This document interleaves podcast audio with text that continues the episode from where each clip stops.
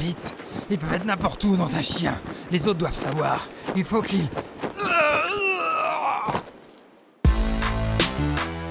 Tu n'aurais jamais dû revenir, Steph.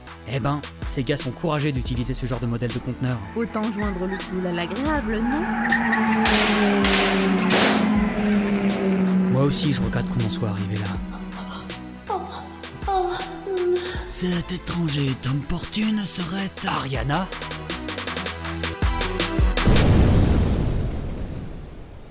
Force mentale, une série de Red Universe. Épisode 5. Cœur perdu en Elioska. Précédemment, dans Red Universe.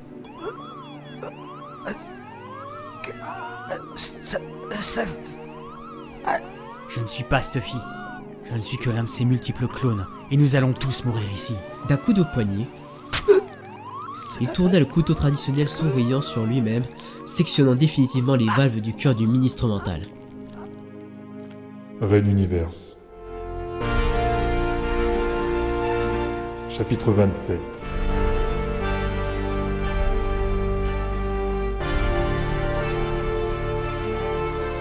Choc.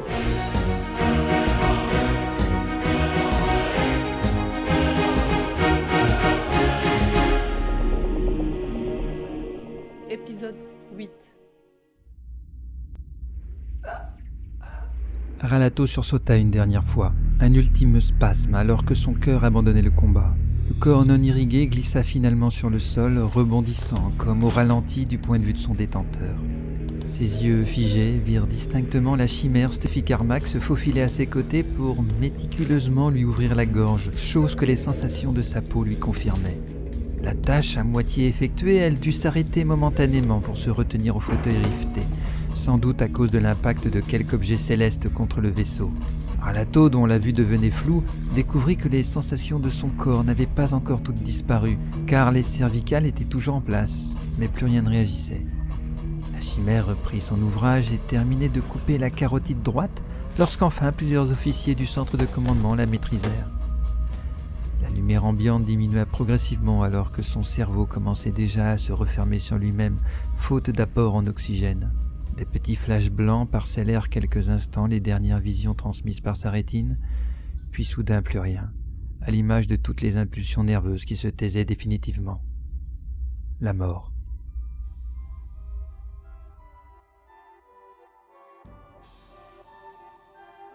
Ainsi c'était de cette manière que tout allait finir. L'humanité, l'exode, son frère Fabio, les forces mentales, tout cela devrait se poursuivre sans lui. Comme dans les légendes urbaines, alors que le néant représentait son unique et ultime horizon, un étrange tunnel de lumière lui apparut. Ralato s'en approchait-il lentement ou cela venait-il vers lui? Aucune idée, mais, mais le passage s'agrandissait. Il pouvait sentir de cette chose une douce émanation, une paix qu'il appelait à l'ultime repos. Les forces mentales avaient souvent suivi ce genre d'expérience dans les esprits des mourants, mais peu, hormis Fabio, avaient réussi à rester assez longtemps pour voir l'après. Le voici donc ce moment où l'âme s'en allait vers l'au-delà, se noyant dans cette attrayante lumière au centre de laquelle cette silhouette rondouillarde lui ouvrait ses bras. Une silhouette rondouillarde. Le corps de Ralato se stabilisa devant ce qui se révéla être un bonhomme assez petit mais gros, grimé en monsieur loyal comme dans les spectacles de cirque. À la différence que le maquillage de celui-ci épousait trop bien une forme de visage à la limite du caricatural, faite de lignes étirées et d'inquiétantes pupilles noires. Même sa tunique en queue de pie présentait quelque chose de faux et de presque ressemblant. L'autre l'enlaça et lui fit la bise, enfin quelque chose simulant une embrassade, mimant tel un enfant ce qu'il aurait entrevu chez ses parents. Il claqua ensuite une main sur le front de Ralato et le fixa les yeux dans les yeux, un sourire au coin des lèvres. Une voix grinçante monta alors dans la tête du ministre.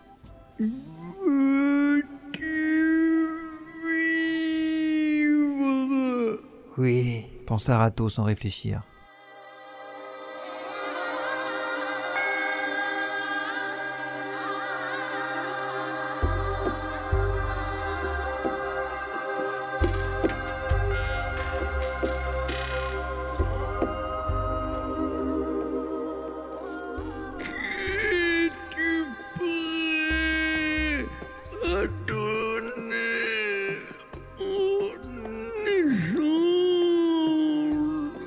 Sais pas.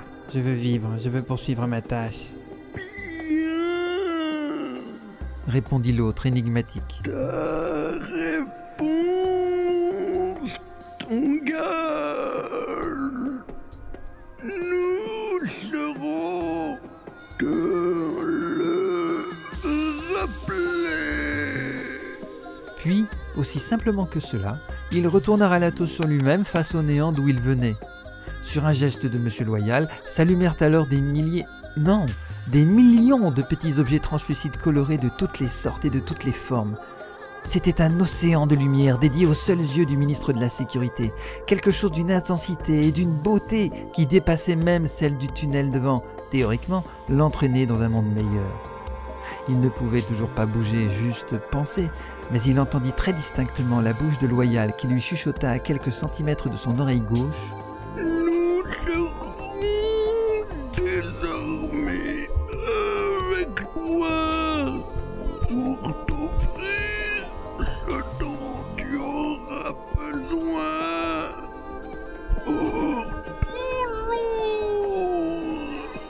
L'ensemble de la vision de Ralato se déforma soudain, s'étirant comme la surface d'un métal liquide qui serait aspiré par un quelconque interstice en son centre.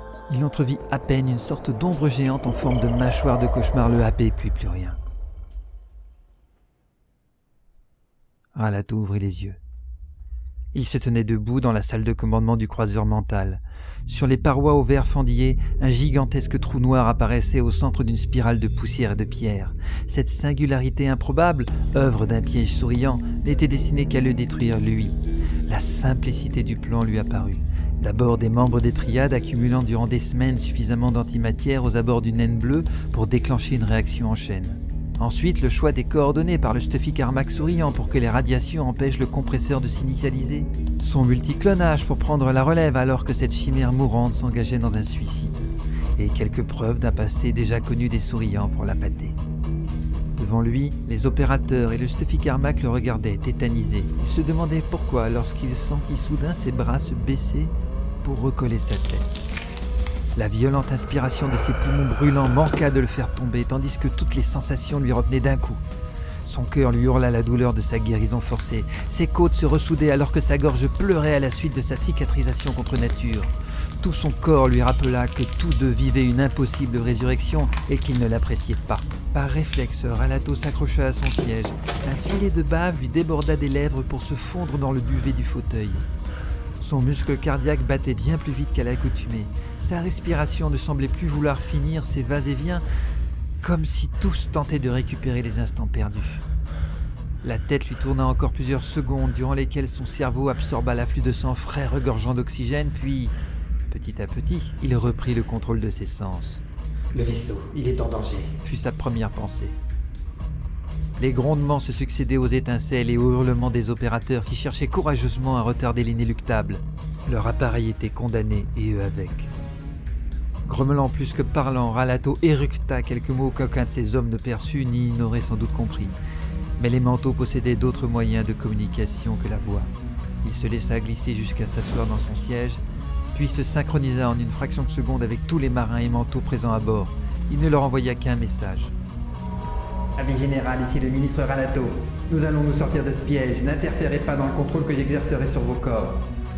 Et comme un seul homme, tous se murent tels des automates, sans autre réflexion que celle d'un spectateur devant un écran de multivision. Ne faisant dorénavant plus qu'un avec chaque membre du croiseur, Ralato se reporta sur le trou noir. Il n'était pas de la pire catégorie, mais suffisamment pour garantir une mort certaine à ceux qui entraient dans sa zone d'attraction. Pour lui échapper et éviter les collisions, malgré les terribles dégâts déjà infligés au vaisseau, il allait falloir plus qu'une bonne organisation interne. Il leva les bras sans trop être convaincu de ce qu'il faisait et repoussa les astéroïdes, rochers et fragments qui les menaçaient. Ce n'était pourtant pas assez. Ralato inspira un peu plus, gonflant ses derniers alvéoles encore contractés à la suite de sa pseudo-mort, et relâcha ses nouveaux pouvoirs sur l'énorme brèche à l'arrière de son appareil. Jusqu'à plusieurs milliers de kilomètres, des morceaux de titane, d'alliage ou des fluides de toutes sortes revinrent plus ou moins s'agglutiner dans un simulacre de ce qu'ils formaient avant l'explosion. Même plusieurs cadavres congelés de techniciens qui se trouvaient à proximité se réchauffèrent soudainement en hurlant dans l'espace intérieur recréé. les systèmes se réactivaient. Au travers de ces opérateurs, il reprenait le contrôle des tuyères secondaires et la coque redevenait hermétique pour une bonne partie. Se sentant de mieux en mieux dans un corps qui récupérait très vite de son traumatisme, Ralato se lança dans la balai de mouvement avec ses avant-bras. Alors que des astéroïdes géants changeaient brusquement de direction, les délicats circuits du vaisseau se reconnectaient, les tuyaux ou les antennes se ressoudaient, l'appareil redevenait opérationnel. Mais cela ne suffira toujours pas pour échapper au piège. Ralato ne prêtait pas d'attention aux agissements de Stuffy Carmack. Bien que pétrifié par ce qu'il voyait, le clone sut se reprendre vite en comprenant que Ralato était au centre de toute cette magie. Compte tenu des capacités que le ministre déployait sous ses yeux, tout devenait possible, même l'échec d'un plan si durement préparé. Dans un hurlement débordant d'une rage inattendue, la vieille chimère se jeta sur le miraculé, le couteau visant l'orbite gauche pour atteindre l'intérieur du crâne. Ralato ne détourna pas son attention, tout juste leva-t-il un petit doigt au milieu d'autres mouvements, et ce ne furent que quelques fragments d'os un peu rouges qui tachèrent son pantalon. L'arme traditionnelle roula sur le sol et termina sa course contre le support du fauteuil de commandement. La chimère s'était littéralement désintégrée en l'air, comme passée au tamis de mailles moléculaires. L'ultime miracle se produisit peu après, quand tous perçurent le ronronnement du compresseur, quelques secondes avant que l'engin ne s'élance entre les dimensions. Les coordonnées de milliers de sauts interdimensionnels avaient été préalablement injectées dans les puissants calculateurs du vaisseau, incapables de fonctionner au milieu des interférences propres à la zone du trou noir. Les nouveaux amis de Ralato lui avaient offert ce cadeau comme gage de leur bonne volonté. Une poignée de secondes plus tard, alors que le croiseur réapparaissait en orbite de TB-01, Ralato ne put s'empêcher d'admirer la mer de formes translucides qui imprégnait l'espace face à lui. On aurait pu croire que son vaisseau glissait sur elle, tels les anciens bateaux naviguant sur les océans. Une petite voix grinçante monta dans sa tête, rappel d'une promesse de pouvoir infini. Nous désormais avec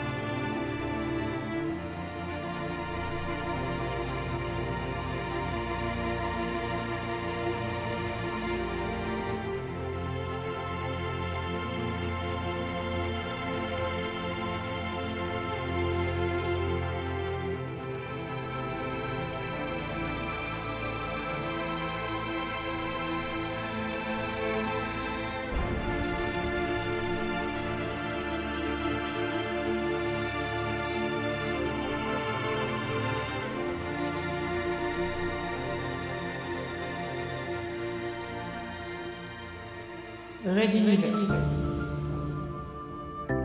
À suivre. Retrouvez les musiques originales, les chapitres complets et les livres numériques de la saga sur reduniverse.fr.